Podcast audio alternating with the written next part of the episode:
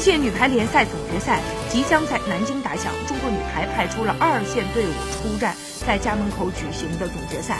世联赛总决赛不再星光熠熠，8月初的奥运资格赛和9月份的世界杯无疑是中国队最重要的2项大赛。对于在南京总决赛当中派出2线队出战，或许是郎平弃卒保帅的战略。不仅中国女排如此，去年在世锦赛上夺冠的塞尔维亚女排今年也放弃了对世联赛成绩的要求。虽然塞尔维亚最后连总决赛的门票都没有拿到，但是主教练本赛季的目标十分的清晰，卫冕、欧锦赛以及第一时间拿到东京奥运会资格。